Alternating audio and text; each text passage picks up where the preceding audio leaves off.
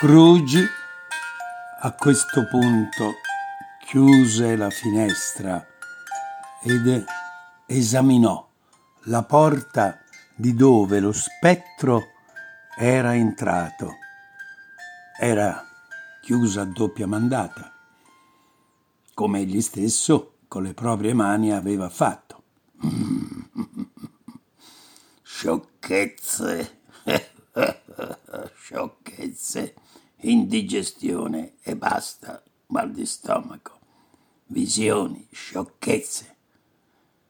Ma poi si fermò in tronco perché si sentiva distrutto, stravolto, sia dal balenio del mondo invisibile ma anche dalle tristi parole dello spettro. E tutto vestito com'era, se ne andò a letto e si addormentò all'istante. Strofa seconda. Il primo dei tre spiriti. Ora, quando Scrooge si svegliò.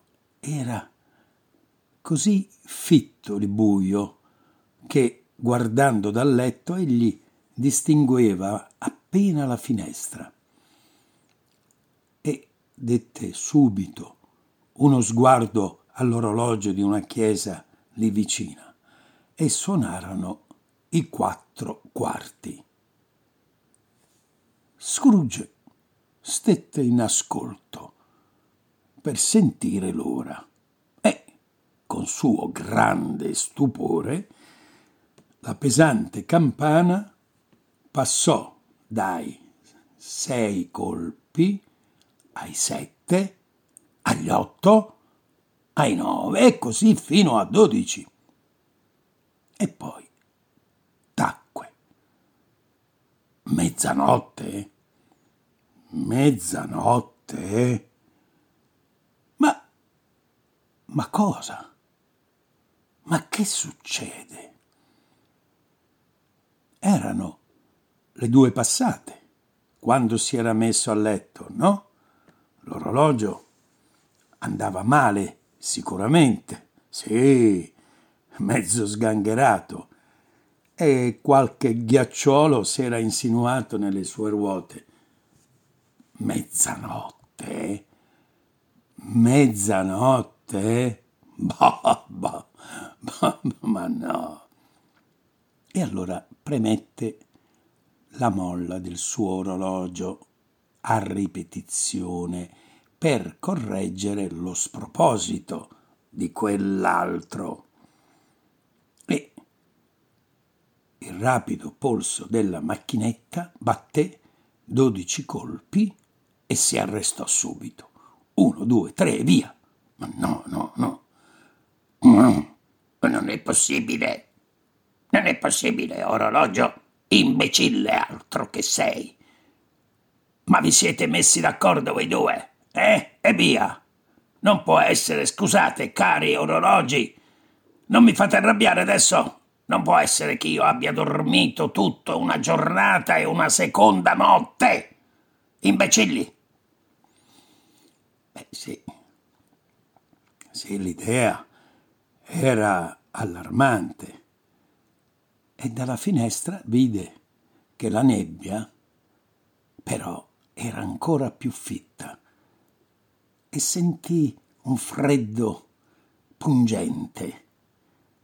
Poi nessun rumore per la via, nessuno strepito di gente che corresse su e giù come senz'altro doveva essere.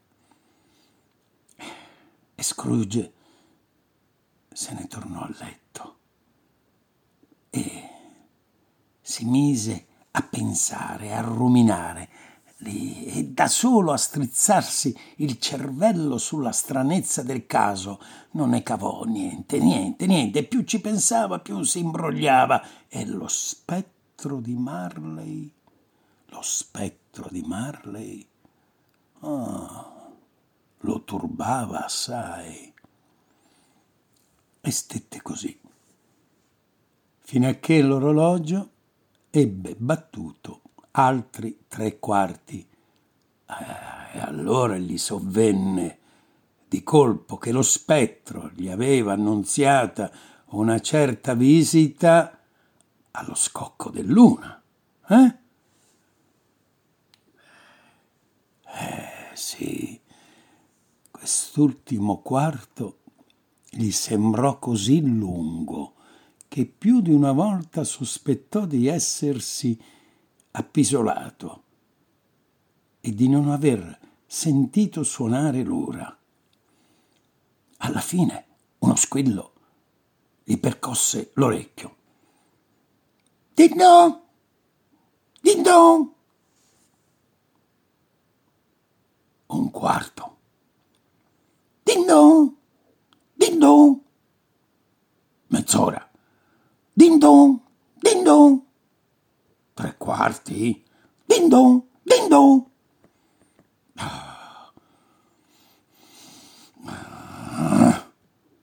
Come ho sempre detto. Mm, sciocchezze! Cos'è questo din don? Din don? Di chi? Chi fa din don? Chi sta facendo din don? Aveva parlato prima che il colpo battesse, il quale seguì subito con un suono profondo, cupo, e una luce improvvisa balenò nella camera e le cortine del letto furono tirate. Ma poi ancora si richiusero e Scrooge balzò a sedersi sul letto e si trovò faccia a faccia con l'essere soprannaturale che le aveva tirate. Eh sì, era una strana figura, una specie di bambino e di vecchio insieme. Aveva, dunque, canuti i capelli, fluenti così sul collo e giù per le spalle, ma lucenti e bianchissimi, ma di un quasi abbaglianti. E non una ruga sul viso, anzi, più fresco che mai. Lunghe le braccia, muscolose, ma di forme delicatissime, le gambe e i piedi. E poi era a piedi nudi. Portava una tunica candidissima, stretta alla vita, da una cintura lucente, in mano teneva un ramoscello di verde agrifoglio e per uno strano contrasto a cotesto emblema invernale aveva la tunica tutta adorna di fiori d'estate. Ma la cosa più singolare era questa che dal capo gli sprizzava un getto di luce viva, per il quale tutte quelle cose si vedevano. Ed era per questo senz'altro che egli si doveva servire di un cappellone a forma di spegnitoio, eh, che ora si teneva sotto il braccio. Ma Nemmeno questa cosa, quando Scrooge l'ebbe guardata meglio, era la stranezza maggiore. Perché, scintillando quella sua cintura in qua e in là, con uno scambio di luce e di ombre, la stessa persona pareva fluttuante, mutevole, e ora si mostrava con un braccio solo, ora con una gamba sola, ora con venti gambe o con un paio di gambe senza capo o con un capo senza corpo. Insomma, si poteva scorgere anche nel buio fitto e di botto tornava a essere come prima, chiaro e ben distinto. Ah, siete... Ah, eh? Siete cosa? Eh, siete voi lo spirito? Eh? La cui visita mi era stata predetta. Sono. Una voce soave rispose, ma così piana che pareva venire come un po' così, da lontano, ma soprattutto tranquilla. Mm, al contrario di Scrooge. Chi siete? Ma che cosa volete? Sono lo spirito di Natale passato. Passato? Da molto tempo?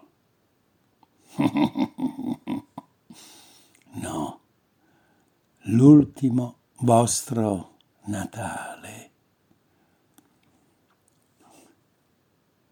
Forse se qualcuno gliene avesse chiesto, Scrooge non ne avrebbe saputo dire il perché, ma una grande voglia lo pungeva di vedere lo spirito con lo spegnitoio in capo. Mm.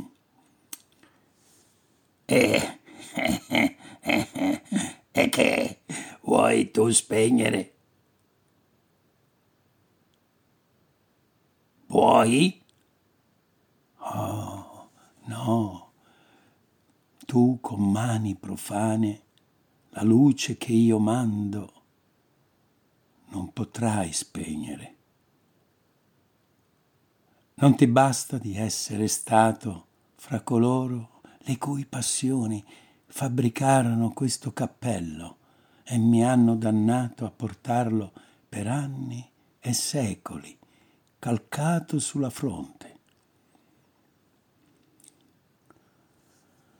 Bene. Insomma, e che cosa ci fai qui? Che cosa sei venuto a fare? Sono qui per la tua salute.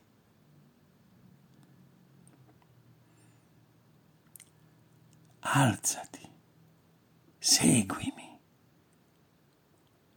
È così. Ma tu sei matto. Io con la vestaglia. Io sono un mortale. Eh, potrei anche cadere come un ghiacciolo appena uscito. Oh, oh, oh. che la mia mano ti tocchi qui sul cuore e ben sarai sostenuto e non cadrai. E così, e così passarono insieme attraverso il muro ed ecco che si trovarono in aperta campagna. La città era scomparsa, il buio e la nebbia si erano dileguati e con essa la città stessa. Ed era una limpida giornata d'inverno e la neve biancheggiava al sole. Dio di misericordia! Oh, oh, io qui sono venuto. Sì, io qui, qui ho passato la mia fanciullezza. Si capiva che Scrooge aspirava in quel momento quei migliaia di profumi vaganti per l'aria, insieme a migliaia di pensieri, speranze, gioie e dolori che da gran tempo aveva dimenticato. Scrooge, il tuo labbro trema. Scrooge, ti ricordi tu la via? Eh, eh oltre... Eh, certo che me ne ricordo. Ci andrei ad occhi chiusi. Si capiva che Scrooge era molto emozionato e faceva fatica a parlare nel vedere quelle strane campagne di un tempo. Strano, però, che per tanti anni tu te ne sia scordato. Dai, andiamo. E andarono per quella via. E Scrooge riconosceva ogni cancello, ogni albero. E al parve a un certo punto un piccolo villaggio col suo bel ponticello, la sua chiesa e il suo fiumiciattolo. E, e vide venire al trotto certi cavallini montati da ragazzi, i quali chiamavano altri ragazzi su qualche carretta guidati da un fattore, e tutti cotesti ragazzi erano in grande gioia, allegria, e gridavano, si scambiavano per la vasta campagna che suonava di una musica gioconda, e l'aria stessa rideva ad udirla. Queste, queste sono ombre di cose che furono, Scrooge, e loro non hanno coscienza di noi. Vedi? Ci attraversano da vicino. Sì, non ci vedono e non ci sentono. Non ascoltano le nostre voci non riescono a sentirle né a vedere le nostre figure. E questi bambini viaggiatori si avvicinavano così via via, ma Scrooge li riconosceva e diceva il nome di ciascuno, Bill, Johnny, Joseph e tanti altri. E si rallegrava oltre ogni dire nel vederli, perché gli brillava la fredda pupilla e il cuore gli balzò in petto per l'emozione, perché sentì un'insolita dolcezza udendoli e guardando loro da vicino. Sì, era per loro allegro Natale. E poi arrivarono a un punto in cui si dovevano separare e questo gruppo di ragazzini andava per un altro sentiero e andavano ognuno per le, loro case. Ma che mi importa a me di questo allegro Natale? al diavolo. Il Natale con tutta l'allegria. Che bene mi ha fatto mai. Questo Natale